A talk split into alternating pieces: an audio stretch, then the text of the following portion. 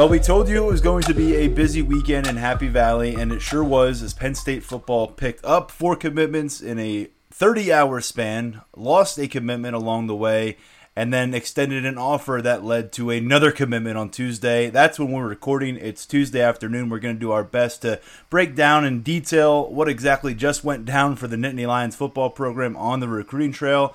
Needless to say, we've got some catching up to do, and we'll get right to it with Sean Fitz. You could have spent your summer going to Hershey Park, Kennywood, maybe even Cedar Point, but you've decided to ride the roller coaster that is Penn State football recruiting.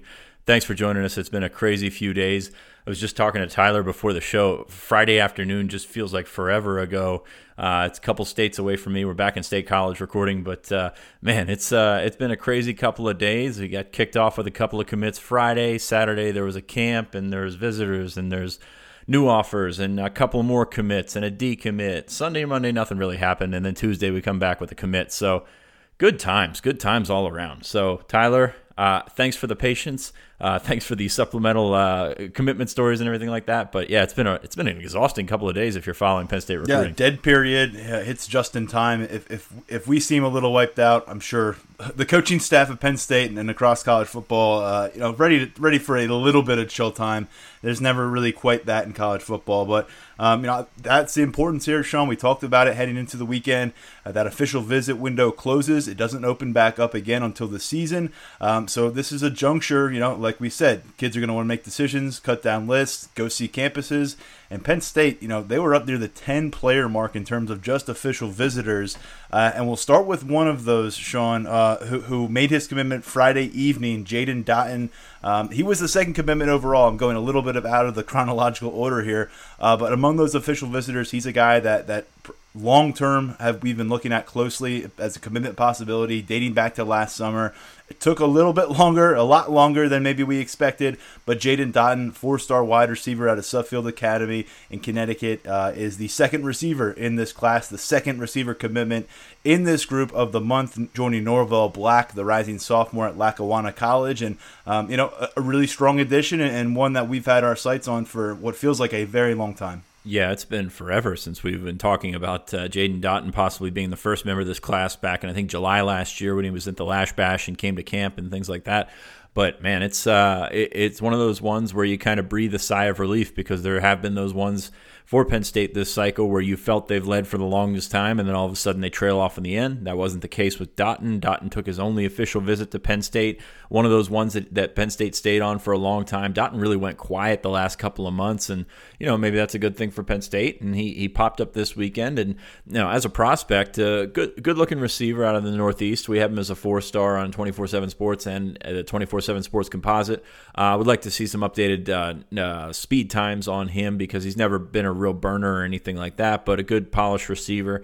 Has to add some weight, uh, bulk up a little bit, uh, but no, it's a good pickup for Penn State, especially where they're at right now. Receiver is so interesting to me right now because you've got Norval Black, and you kind of put him off in a side pile right now because he's a junior college kid who'll have three to play two. But then you had uh, Jaden Dottin, you had Parker Washington visit last weekend, got an official visit from Josh Downs, the North Carolina commit, who we mentioned on the podcast last week. If you picked up that code, um, he was on campus this weekend. There's still a lot of names out there that are going to visit over the next uh, couple of months after the dead period, and and we'll see where it goes from there because it's a it is, as we mentioned before, it's not a number that you can pin down with receiver right now. You've got question marks of the guys on the roster. You've had uh, you know Cam Sullivan Brown was in the portal, Mac Hippenhammer played baseball, so you're going to have you know it's going to be uh, very fluid with numbers over the next year or two. So uh, you stock up, you see who you can get. You've got uh, some really good prospects out there. Of course, you don't have the great prospect in, in, in Julian Fleming, but you've got really good guys out there. You still mentioned Keandre Lambert. You've got guys from Florida. Uh, Bryce Gowdy's one of those guys that's going to be up for a visit. So you've got a lot of guys out there that are, are that are still on the market, that are still Penn State is is in a good spot with, and you know, getting Dottin on board is, is just a step closer to where they need to be.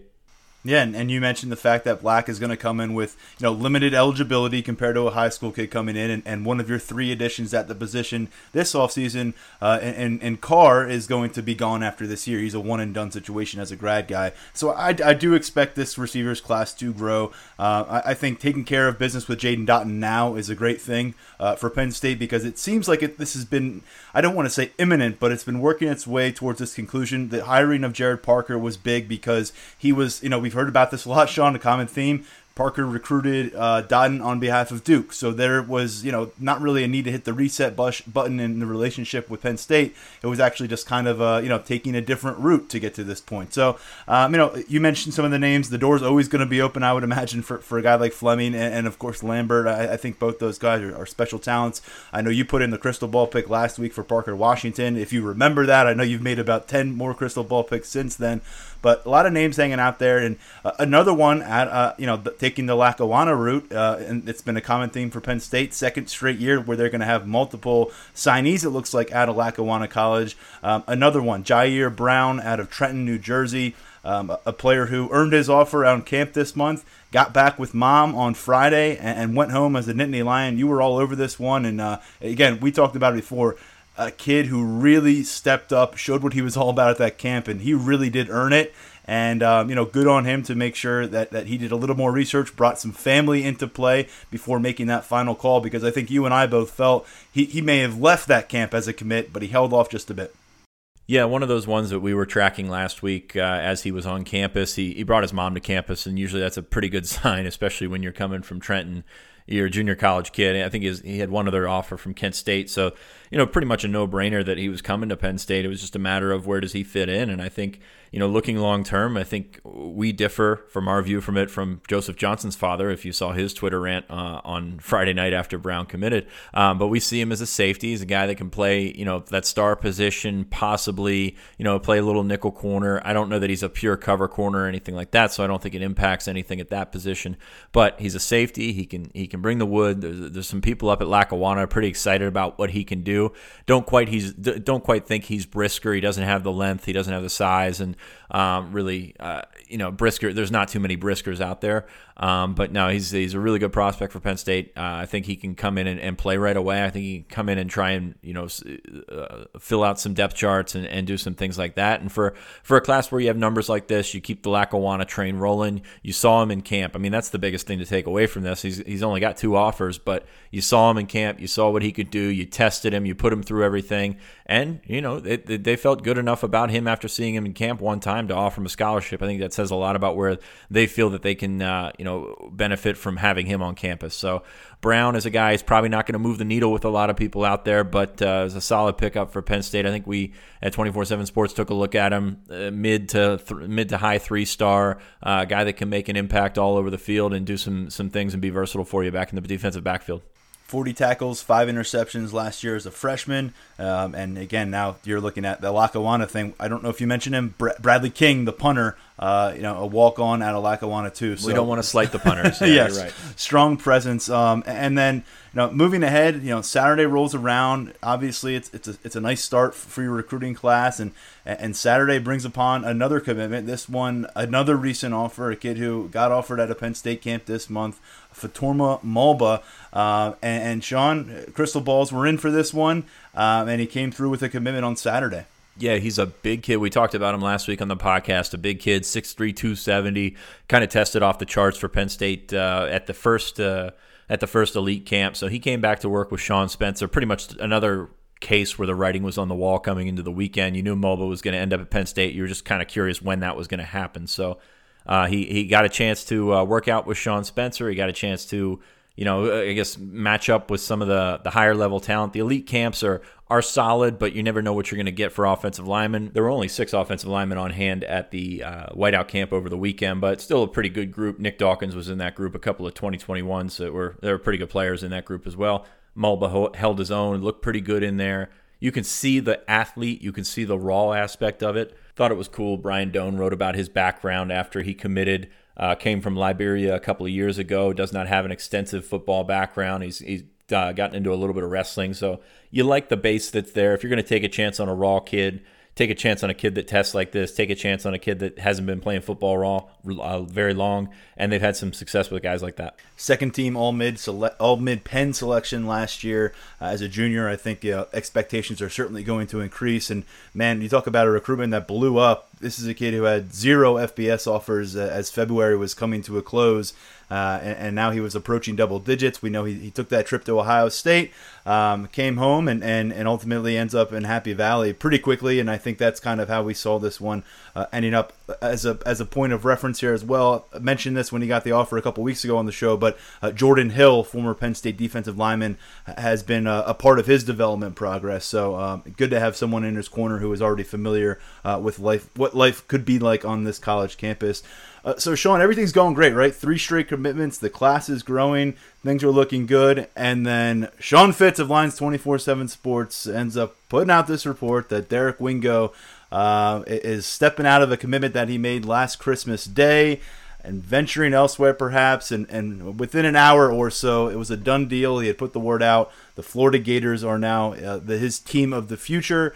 Penn State. Uh, it sounded like it was a something that he didn't enjoy certainly doing decommitting from Penn State, uh, but it was something that that. Um, that happened, and, and, and ultimately, I think with, with Derek Wingo, um, if this was going to happen and it was inevitable that he was going to end up decommitting, it's better to rip the band-aid off than to have this lingering and, and, and really biting you in the butt when you get a little bit closer to early signing period. Yeah, I agree with that last part, no doubt. Uh, this is South Florida recruiting. This is something that we warned you people about uh, for for a while now, since Penn State's been trying to get in there. This is one thing where you never know where those guys are going to end up. You, I mean, it's great to be a or to have a commitment from a guy down there, but you know, the closer you get to signing day, things are going to get crazy. We talked about this with Wingo when he committed. Was you know, he, said he was all in, but that's a that's a long distance relationship. Uh, that's one of those things where you you really there's not much more that you could have done to keep him committed. He just didn't feel it and decided to go with Florida. I think Tyler's right here. It's good that it happened now. Gave Penn State time to sort of recover, react. They did that. They offered Tyler Elsdon after camp, and I think that probably had something to do with the other thing that was going on. So, I mean, it's it, it's you know, it's not nobody likes decommitments. Nobody likes losing a guy. But in terms of whether or not you could see this one coming, Wingo, if you if you listed the potential decommits, I think I think Wingo was going to be at the top just because he's a Florida kid. He's never shied away from, from expressing his, his desire to explore other college campuses. Um, he's had Miami coming after him. Obviously, the Florida Gators and, and, the proximity there is a lot different than the proximity to get up to Penn State. And that's always going to be the challenge. Uh, you know, they got John Dunmore last year in July, and I think a lot of people were viewing John Dunmore in the same light and, and wondering if that would stick. And Miami Hurricanes really pushed and gave him plenty to think about. He signed, and that was a big win. And we're talking about a much longer timeline for Derek Wingo. He was the first defensive prospect committed to Penn State, and you're talking about an entire calendar year essentially that you need to keep him locked in always going to be a tall task. Doesn't come to fruition for them. Uh, I don't think this necessarily is an indication that things are all of a sudden slipping in Florida. Far from that, based on what we saw on campus uh, this past weekend with some of the official visitors. Uh, but but no doubt a big loss. Him and, and Jacobs looked like a nice tandem. They're going to be at the opening together this upcoming week on the same uh, seven on seven squad. So you know, I wrote about it last week. You're getting a, a future glimpse of, of the that you know the next phase of LBU, but not going to happen. And, and, we'll get into a moment. There's there's a new face at linebacker, but as the roller coaster ride continued on Saturday, Sean uh, went back up all, all, of a sudden. You know, everyone's uh, reacting to the Wingo situation, and then Penn State gets, in my opinion, a huge defensive line commitment uh, from Coziah Izzard out of DeMatha Catholic in Maryland, uh, a guy who's picked up offers from schools like Alabama and Ohio State in 2019. He's been on Penn State's target board since last summer. Uh, and he pulled the trigger during his official visit this weekend. We've talked about it. Really showed a lot in the spring camp circuit. I think if that can carry over into his senior year, we're talking about a really impressive, versatile defensive line prospect. And as we said, the focus has been on the perimeter for him for the most part as a prep player, but definitely see him following that line of guys like Judge Culpepper, Damion Barber, who have slid inside with Sean Spencer and worked worked in in that defensive tackle position. What's interesting is it, it seems like Izzard was kind of a bullet in the chamber for Penn State after this bad news drops from Wingo. All of a sudden, you get good news from Izzard. I don't think that's a coincidence because we expected to hear. I think Friday was his decision date, uh, so Izzard moved it up while he was on campus. So that certainly is one way to look at it. Um, Izzard is a guy that was ranked very highly at the start, and this is this is something that we've talked about over the last, I'd say, year or so He was ranked very highly. Came from Pilati, uh, transferred to DeMatha. Uh, was probably a defensive end com- uh, prospect. Got a little bit bigger. I mean, he's a big, big kid. He's about 270. I'm on a 6'2", 6'2 and a half frame. To me, he's an interior guy all the way. I know he doesn't want to hear that, and we've talked about that before, but it's one of those situations where you take a guy that, that has pretty good athleticism on the edge, you move him inside, and all of a sudden it's above average athleticism and to good athleticism. So they're going with that. They've, they've got Cole Brevard on. They've got Fatorba Fator Bamolba. Coziah Izzard, a little bit different style of a defensive tackle, but you're building up those lines. You're throwing numbers at those lines, and something I really like is you're throwing numbers at the lines up front. Uh, not really how you drew it up because you wanted, you know, Bryan Bresee, you wanted some other guys up uh, up front, but you throw numbers at it. You've got three quality defensive tackles. Uh, two of them are four stars by 24 7, uh, 24 7 composite. So you've got some talent in there. You've got some rawness. You, you've got the ability to work, and you've still got prospects on the board. So I like what they did there. And, you know, the roller coaster ride comes up a little bit because I Izzard commits. Uh, Mulba commits, uh, Wingo sandwiched in between them. So it was quite a ride on Saturday. And we didn't even talk about the camp yet. We didn't even get to the camp yet. Uh, and, and we didn't even get to the official visitors yet. And so, yeah, they're. they're... Oh, that's right. We've got mystery official visitors. Always fun this time of year. Saturday morning. Uh, the guys we've been watching, as we, we mentioned Josh Downs on the uh, podcast last week, and surprised nobody called us on that, but uh, he, he popped up for an official visit. Fadil Diggs, the uh, Texas A&M defensive end commit, who, by the way, huge, just absolutely huge. Now, granted, he was walking around with Downs and DeaMonte Trayanum and some of the smaller guys, but just a big, big kid who, uh, you know, re- looks really good. But uh, yeah, a couple of mystery visitors ran the total to double digits. Really good weekend overall. You mentioned Dottin committed, uh, Izzard committed. You've got uh, Enzo Jennings going to announce on Thursday. Brandon Taylor going to announce on Friday. So I don't think this wave is done, but still, I mean, it's uh, it was I think it was productive weekend for Penn State, and I guess we can get back to the camp now. One more thing, I mean, you mentioned Diggs, we mentioned Downs, we talked about uh, uh, Frazier's coming up, uh, the Florida Gators commit. So you had three players committed to other programs on campus this week. Taking a look at Penn State, again, the juxtaposition of, of how to handle stuff on the recruiting trail, um, and whether you want your commits visiting other schools. You know, Penn State certainly invested in that process uh, with, with, getting and, and I hope you guys, campus. I hope you guys listened to Brian Dohn last week. We talked about it, and, and I know sometimes when we have guests, people just shut shut it off and go with it. But I hope you listened to Brian last week because he mentioned this. I think he made some really good points, and I agree with what he said. So if you get a chance, go back to last week and, and take a listen to that. So a lot of official visitors. By the way, we have up on Lions twenty four seven uh, pretty detailed look at, at recapping the weekend. Sean, Sean phrased it as a lot of words. I typed those words, so it's up on the site. If you want to get a little more, we have all the links to the articles to each of these commitment stories. We're kind of just generally skimming through this, but we know not everybody who listens to the po- podcast, many of you, but not everybody, it, it has their finger on the pulse of this 24 hours a day and is on the message boards per se. And many of you don't subscribe. It's dangerous. So. It's dangerous to have your finger on the pulse of this 24 hours a day, Ooh. man. It's uh, it's exhausting. But back, uh, yeah, you, you did a great job on that long uh, on the the long recap. I guess you could call it. That roller coaster is is crazy, but camp is kind of a time when everything kind of stands still. You actually can't recruit during camp. That's that's one of the the funny things to that people don't realize is you're working with these kids, but you're not quote I'm doing air quotes right now. You're not recruiting these guys. So until the camp is over, that's when the recruiting starts or um, or something like that. So you're just working with these guys, so everything kind of stands still. And and at this point, you, you saw a really good linebacker group, and that's really what stood out to me. Headlined by Curtis Jacobs, the Penn State commit. This kid's really good. I, I, I'm, I mean, been high on him for a long, long time, and he stepped out on that field, and everybody knew out on that field that he was he was the alpha. He was the best player I saw out there on, on Saturday, and, and he's up there with just about anybody we saw. I think in June, and, and you know, for me, it's my second time seeing him in person this year. I know you actually have, seen him twice as well. You saw him at the Washington D.C. opening regional, where he was named the most valuable player among linebackers. I saw him down at the Baltimore Under Armour camp, and you know, always curious with him as he's a guy who's really sinking his teeth into linebacker position. Is it going to look like he's out there thinking a lot? You know, eh, or is it going to look natural and fluid? And you know, there is no lost movement with Curtis Jacobs. I thought he was tremendous in pass coverage. You know, typically what I was watching out there during the pass drills, and you know, wasn't really the quarterback of receivers. It was Curtis Jacobs more so than anybody because he glides out there. He, he was covering some big time, you know, big tight end, six foot four, six foot five frames, and then he was also working against some shiftier guys out of the slot occasionally. And you know, he came up with an interception at, at one point, and I just I thought in general through the drills, through everything, he put together a hell of a day, uh, and that's always something I'm curious to see because when you're a player committed to a program, much less the top rated player committed to that program, you can essentially show up to campus and lollygag. He didn't do that. He, he put it on his best show with Brent Pry watching, and also you got this on film for for uh, the highlight tape we have up on Lions 24 seven about Jacobs he was like the uh, you know he was the man that everyone was watching, but especially so for Micah Parsons, Jesse Luketa, and you could see how fired they were uh, fired up they were after some of those big plays he made, some of the drill work he did.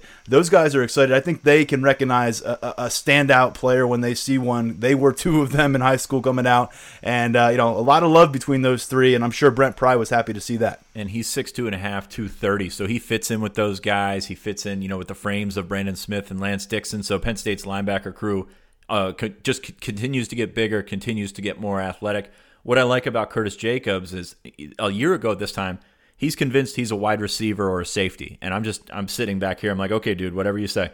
And he's a linebacker all the way. He's just a, a, a fantastic, fluid athlete. And and again, he's the best player every time he steps on the field. Where you know basically wherever he plays, he's the best player out there. And I think that's something that that we really don't focus on enough when we're talking about evaluating prospects is, is can you be step up and be that guy you know micah was that guy and a couple other guys were that guy so uh, really excited about what Curtis Jacobs can do. Part of a really good linebacker crew.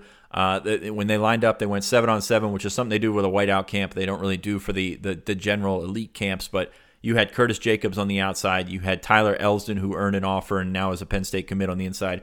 And Demeioun Robinson, a 2021 four star kid out of Quince Orchard High School in Maryland. Boy, that kid's really good too. I mean, he's he's got length. He's about you know, six three and a half probably about 220. Is he a defensive end long term? Maybe, uh, but you, you, saw him out there moving around, and he moved every bit as well as Jacobs. Guy, he ran very well. Just supremely impressed with that kid. Yeah, Robinson. He's another guy I caught at that, that camp down in Baltimore, and he was a standout there as well. And uh, a, a, kid who, like you said, he's got to remind yourself he's 2021 because physically he, he looks like he's creeping up towards edge rusher status. And you know, I'm sure he's hearing different selling points from different coaching staffs across Power Five football because he's got uh, who's who's list of offers already. Uh, he looked the part here at Penn State. Uh, you know, he's the guy who who really every time I've seen him in drills, you know, he kind of just goes about his business, doesn't really crack a smile during his, but he he you know he's where he needs to be physically, athletically, really impressive. I'm curious, uh, you know, when we are able to catch up with, with, Robinson, you know, where things stand with Penn State because he's got so many options at a young age. Uh, but you know, Maryland, as we well know, that's within striking distance. This isn't a situation where you're getting a kid on campus uh, a thousand miles away and you just keep your fingers crossed that he'll come back. So, um, you know, I, am with you. It was it was a good group of linebackers. Those two were at the top, and, and we might as well get right into Tyler Elsdon now, Sean, because uh, that's the commitment that comes on Tuesday. Uh, the offer came on on Saturday after camp, and uh, man, Brian Dohn wrote about it. You wrote about it. Not sure during my time covering Penn State, which is clearly much shorter than your time covering Penn State. Not sure I've heard a recruit express so much sincere gratitude about the offer. Well, he's a small town kid. He's from Frackville, uh, and it's it's one of those things where it really means something to him to be a Penn State football player. And, I, and I've I've come on here several times, and I think one of the things I say is you don't want uh, it, it, it's it's kind of a cliche to say I want the kids that want to be at Penn State, and I and I tell you that's wrong because you want the, the, the job of the coaches is to get the kids that don't want to be at Penn State and just get the best kids. This is a kid that really wants to be at Penn State. He was here the last two weekends, um, so I'm kind of stamping all over my point here. But he's been here the last two weekends. He worked out for them. He came back the second time, which you don't see ton, a ton. And I was talking to Chris Anderson from our West Virginia site because I believed uh, that he was going to go to West Virginia had he not picked up this Penn State offer. You don't come to, to camp back to back weekends, get the offer, and then turn around and commit somewhere else. So this one was another writing on the wall type thing. Different kind of linebacker. Um, it, other than stating the obvious, as we've done on our site, uh, different kind of linebacker. He's a box guy all the way, kind of like an Ellis Brooks guy. He's going to be a Mike in the long term. Um, he can play uh, can play the will as well in this defense, but good short area quickness, had a pretty good shuttle. Not the fastest guy in the world, probably upper four sevens, low four eights. Uh, you know, in, in camp the last couple of weeks, so not the fastest guy in the world, but he's a guy that Brian Dohn and I've been talking about for a long time because when we started uh, looking at prospects in Pennsylvania, that probably back in January or February, we flipped this kid's tape on he can find the ball, go get the ball, wrap up the ball, and, and, take the guy down. I mean, it's it's it's sort of a lost art for some of these guys. And Penn State has done a fantastic job adding length, adding athleticism, adding guys that can be all over the field at linebacker. But there's still, I think, there's still a spot for for a guy that's a traditional Mike like Elsdon. So it's a different style than you got with Derek Wingo, but I and, and this is probably going to come off as as sounding like sour grapes, but Tyler Elsdon's a better linebacker than Derek Wingo. You look at Derek Wingo's tape, better athlete, uh, quick twitch, all over the field, can do a lot of things. Derek Wingo kind of reminds me of a Shaka Toney. He's a guy that comes off the edge. He's a guy that gets to the quarterback and does some nice things, but you put him in space and you don't know what, what you're going to get. That's one reason his recruitment was kind of held up back in uh, the late fall and into the Christmas season.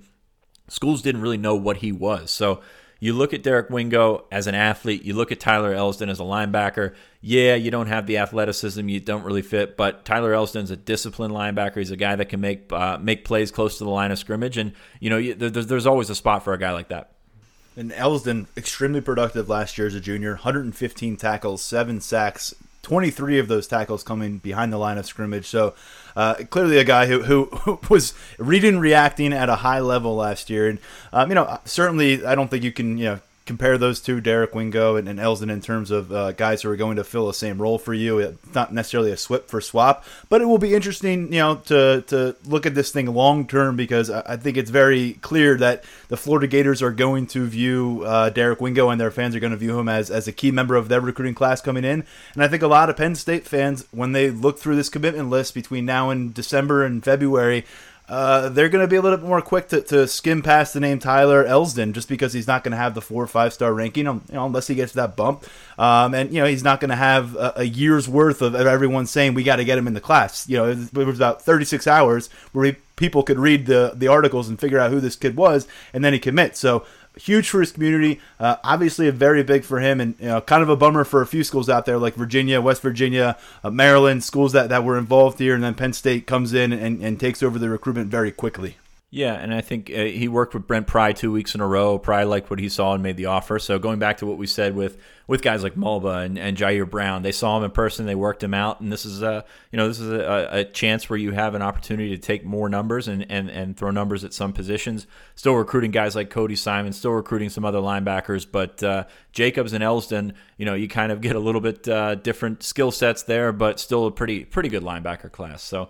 Uh, moving on from there, back at the back to the camp. Uh, a couple of other guys, new offers. Ken Talley, who's a defensive end, probably an edge rusher type mold, maybe not a true defensive end. He's got some growing to do from Northeast uh, Philadelphia. He's actually Deion Barnes, one of Deion Barnes' pupils. Deion doing some great things in Philly, as we've mentioned, uh, with guys like him and uh, Elijah Jeudy, the guy out, uh, another guy out of Northeast Philly. So uh, doing some good things down there is Deion, and he's got some good prospects to work with. Talley picked up an offer from Maryland, I believe, late last week, just before coming to Penn State's camp. Uh, uh, beyond that, a couple of standouts. Aaron Armitage back in town from Blair Academy, another one of those in the in the long line of uh, defensive linemen. You got Jayson Oweh, David Ojabo coming out of Blair Academy. Penn State got uh, Armitage back on campus to work with him. That's a big deal. Caden Prather, a guy that I've been you know really watching closely. Penn State was one of the first schools to move on him even if he didn't have the, the, the, tape to go with it. They worked him out of camp last year. They offered him in the year prior. So uh, getting him back on campus, I thought he was really good. He lined up all over the field ran some really good routes. Lewis Hanson, the, the tight end from uh, from from New England, was back in, on campus, and so I think that uh, that really went. Uh, the whiteout camp really went well, and they offered a quarterback who's got a French Canadian last name. So Tyler, that's it's back to you. Christian Veilleux. Uh, uh, we're just gonna go with that for now. we're, there's a two there's two L's, and, and and we're pronouncing it that way for now uh, officially on the podcast. Um, I got to get him on the. The funny thing is, Sean, I've been. I'm sure you have too. I've been hearing about this kid. It feels like for two or three years now. Um, as someone who's on the rise out of Ontario, and um, and, and now he's on his way to his second American high school. He was up in Canisius and Buffalo last year. Uh, this year, going to be at the Bullis School down in Potomac, Maryland. That, that, of course, is where Dwayne Haskins emerged before he went to Ohio State and, and, and was a big time quarterback down there. So, you know, there's some track record there, and he's he's got the offers. He's been busy. Uh, Kentucky, Tennessee, um, uh, West Virginia, Purdue, among the other camps he's gone to just this month alone. Penn State sees enough to make the offer, and, and that 2021 quarterback target board continues to, to really develop. It's a second offer uh, out of a camp in 13 days. Remember Jake Rubley out of Colorado uh, a couple weeks ago getting an offer following a Sunday session on campus. Uh, we saw Garrett Nussmeier on campus last Sunday, and, and he was offered back in May. And then, of course, the day before that, during the seven on seven tournament, we spoke highly of him uh, for for minutes and minutes last episode. Caleb Williams, who, who, we certainly view as Penn State's priority at the position, but another name to know here, uh, and the fact that he will be going to school in Maryland, you'd like to think that would help your chances, maybe getting him up for for a game visit. I don't know what their schedule looks like down there at Bullis. They could be one of those Saturday afternoon game teams. I'm not really sure, uh, but but he's a bit closer now than, than being you know far up in, in upstate New York. Cam Brown, uh, of course, went to Bullis as well. So I mean, it's it, it's one of those things where you don't want to put all your eggs in the Caleb Williams basket. I know that's where they're looking. That's where they, you know, that's where the priority I think should be. But still, you've you've got a lot of 2021 offers out there. You've got guys that can throw it, and it, you know, it's kind of going back to the situation that, that that Penn State was in a couple of years ago, where they took a commitment from Sean Clifford with Hunter Johnson still on the board, and everybody's asking why that, you know, you know, this is crazy. Why would they do that? Don't know that it's going to play out that way naturally, but uh, it's it, it's a situation that's happened before. You don't want to throw your, all your eggs in one basket and go from there. So, um, 2021 quarterback still a bunch of dominoes to fall. We mentioned Brock Vandagriff went to Oklahoma. I think Georgia still you know looks pretty good for Caleb Williams right now. It's a good opportunity for him to step into. You know, even though they that Carson Beck is going there uh, as a 2020 kid but still, I mean, you, you, I think there's a long time before he decides, and you know, he's not going to Ohio State, he's not going to Michigan. You know, Georgia's still on the table, Alabama's still on the table. He went to LSU last week, so it's a heavy hitter. So you know, uh, it's it's going to be a roller coaster all in itself for Caleb Williams. And Sean, if recent history has shown us anything about how things work in college football, the big names of the 2021 quarterback class are going to be the big names of the 2023 transfer market. So get ready to, to you know for a lot of musical chairs with this group in the years ahead because that's just the way that, that works and and you know I think also going back to this uh, it brought up uh, just a random fact here uh, James Franklin's first recruiting class featured a Canadian quarterback Michael O'Connor of course, the other guy in that class, Trace McSorley, ended up being a little bit better at the position for Penn State. But there's a track record um, in terms well, Trace, of recent. Trace was not selected in the CFL draft. How about that? Well, th- count that one against Trace then. But there's a little bit of track record, certainly uh, Ontario, specifically the Ottawa area, um, for Penn State in recent recruiting cycles. And we're talking about guys like Jonathan Sutherland, Jesse Luketa, Daniel Joseph. All of them took a similar route, realizing that if they wanted to achieve their dreams of playing big time college football, probably required a transfer to the States. Uh, and here Christian Veilleux uh, does the same. And, and if we get clarification, I may be pronouncing him as a completely different quarterback on the uh, next episode that, that we discuss Christian. Aaron, but, Aaron Armitage is a Canadian kid too. He was yes. down uh, last week. I talked to him yesterday. Uh, shockingly, tremendously polite. Um, but uh, very nice. he was also very good at the camp. Very good at the camp as well. So um, the, moving on from the camp, you've got the rest of the week. I think uh, Penn State's still not done riding this wave, and and this wave has been crazy. And just on a national level, you can't flip your phone on and, and, go through Twitter without seeing somebody commit somewhere. Michigan's on a roll, Pitt's on a roll. They're picking up some quality guys out there. I know you guys want us to to crap on that, but Pitt's doing doing a good job out there. Michigan's doing a good job. Ohio State's bringing some guys in, so it's happening everywhere. This you know this mini roller coaster that Penn State's on is is not they're not alone in this, and you've still got guys out there. I put in a crystal ball last night for for Bryce Mostella, the defensive end from from Michigan. Brandon Taylor is going to announce later this week. Enzo Jennings, who, you know, I think the, the crystal ball points to Penn State as well, is going to announce on Thursday. So still a lot out there for Penn State. Uh, you know, they're, they're safe on numbers. They don't have to worry about filling up at, at certain spots, but you've got an opportunity to, to continue riding this into the dead period. Guys aren't going to visit anywhere uh, until late July, so it's a good time to, to sort of cash in.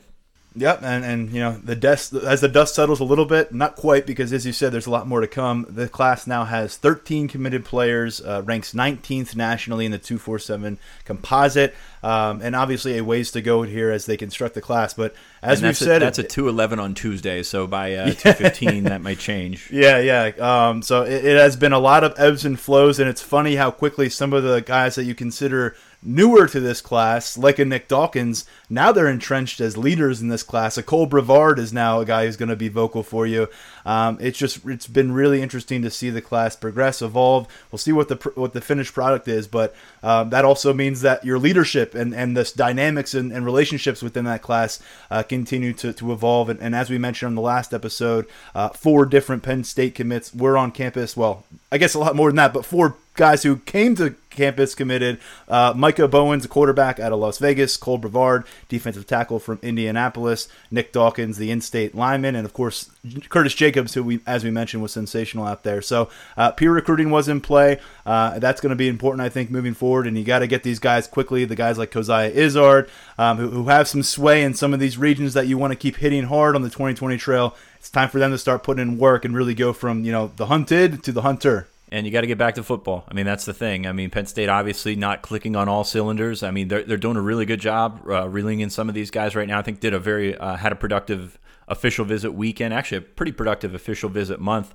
Uh, not going to get them all, but uh, I think they did a good job with what's going on. Um, really, not not a, a, ton of momentum, as we mentioned. This is more national trend than than singular uh, object here at Penn State. So. Uh, there's a little bit of struggle still there. They just need to get to football and get back to things. And Lasch Bash, I would say, is, is certainly the, the next big recruiting event to circle on your calendar out there. That'll be coming uh, later on in the summer and always draws a really good crowd of, of commits and also targets and, and guys that are a bit younger and uh, fa- family atmosphere. So that's kind of the next thing you're looking towards. But Sean, really quickly, so I, I thought you did a nice, eloquent job of this on Twitter. Can you describe uh, the dead period? Just just surmise it for people if they happen to see that a coach was you know in communication before they call the NCAA and tattletale. Well, that's a first that I've been complimented for my eloquence. Uh, obviously, if you listen to the podcast, you know that's not the truth. Um, but no, it's the dead period is simply just you can't see these guys off campus or excuse me on campus. You can't see them face to face, talk to them. You can still send letters, send texts, call them, do all that kind of thing. Uh, just you're not going to have face to face. So when when my tweet, which is kind of a smart ass tweet, of course, um, was shot off, I see this every year. Is hey, uh, why why is Ohio State talking to this kid when it's the dead period? That's not what the dead period means. And I know it's kind of confusing, and that's that's really the NCAA's thing. Um, but yeah, you can still talk to these kids. You can still be in contact. They're going to be at the opening. They're they're at the Rivals Challenge right now. So schools are going to be calling these kids while they're there. Um, it's it's all within the rules. It's just these guys can't get to campus until July 25th, and that's why Penn State and other schools have set up their barbecues and their their off season pool parties and things like that for that weekend of July, I think 29th or, or whatever it is. Um, so it's uh, it, it's kind of misleading from the NCAA standpoint, if you can believe that. Oh, uh, what? but the, the the dead period does not mean you can't. You're just shutting everything down. And I got a question about that on Twitter. Why do they do this? It's sort of leveling the playing field you've got to give these coaches some time off. I mean, just for in terms of, I mean, you're following this stuff as a fan. In terms of mental health, following this stuff is is is insane. But the coaches uh, do really work a lot, and I know they get paid a lot to do what they do, but they work round the clock for a long time. So this is kind of their built-in vacation. And you know, it is one of those things where you know Michigan was running 30 or 40 camps uh, throughout June and July. Uh, well, that's you know that's kind of it's an unbalanced playing field, but you're saying they're putting in the work. But then again, you know, this coach wants to take off or this coach wants to do something else. So you're leveling the playing field. You cut it down to 10 days where you can run camps in June and July. You cut out the, or excuse me, you've added the official visits. So that's adding summer stress. So it's just leveling the playing field there. And then it's giving the kids about a month off. And, and I don't know if it's the best time to do that because summer is when you can get out and officially, or excuse me, and unofficially get to some of these places. We're, we're seeing a lot less uh, tour buses throughout July and things like that, um, where you hit several schools at one time. But you know it, it gives everybody kind of a summer break which you know i think is a good thing. And and and that's i think that's basically where it comes. I don't think there's any perfect way to approach this but you do it to sort of level the playing field. You get the coaches some time off. You give the kids a chance to uh, to, to get out and enjoy their summer work with their team which i think we forget about sometimes. And i think it, it, it sort of works for everybody. I think you're going to see an, an extension of the dead period. I don't think the summer dead period is going to go over a month, but after signing day, um, you know, after that uh, that race to February, I think you can see a little bit of dead period. What might uh, impact some junior days moving forward. It might uh, change your recruiting calendar for for getting guys on campus, but um, that's still all up in the air. And I think a lot of coaches are in favor of that because really, and, and, we laugh about it, they, they do need some time off. I mean, there's a lot of stress out there. There's a lot of mental uh, anguish that goes on with being a, a, college coach. And yeah, they get paid a lot, but yeah, at the end of the day, they're people too. So I think that that's really what it comes down to. Yeah, and by the way, about a week after the Lasch Bash, guess what? We got football on the on the practice field, and this 2019 Penn State squad is going to be getting ready uh, for their season. So things are going to move fast. Uh, hopefully, some of these coaches get out and about uh, for a little vacay time, uh, and hopefully, these recruits enjoy a little bit of a pause in the action. Although anyone going to the opening next week, it's essentially a conference of peer recruiting, uh, so not really going to be able to hide from that down there. Uh, we'll preview that a little bit more later in the week. There's a few Penn State commits that are going to be in attendance for that showcase down at Dallas headquarters. perhaps we'll even have one of them on to discuss it. Uh, Sean, any final thoughts as we kind of uh, you know clear, clear the slate a little bit and coming up for air after five commitments and one decommitment in a period of what four or five days? No, I mean Penn State's got to get back to doing what they they do best, and that's uh, you know just uh, just staying above water. I mean, it, it, it's really come to that in this cycle. It's not it's not how they drew it up. It's not how they uh, really set out to do it. But you're filling in good spots at uh, you know on the defensive line. Got a couple of guys this week you, you see some progress at receiver. I think you're going to still continue to see some movement at receiver. You figure out some things at running back. A guy like Caziah Holmes, if you can get him to pop and, and go from there, suddenly your class is looking a little better. I know it dipped down into the 20s, but I think it's going to come back up. And, you know, Penn State's going to come out of this frantic period with, uh, you know, a pretty good group of guys. Not how they drew it up, but still a pretty good group. It's been six months since most members of this 2019 Penn State freshman class signed their letters of intent, and in six months from now, the 2020 commits, uh, we assume many of them, if not all of them, will be signing. Uh, a lot to learn before then. We learned a little bit here in the last few days. We'll continue to, to provide analysis on Lions 24 7. For now, we'll step away. We'll be back with you for another episode this week. Enjoy your time. This is the Lions 24 7 podcast.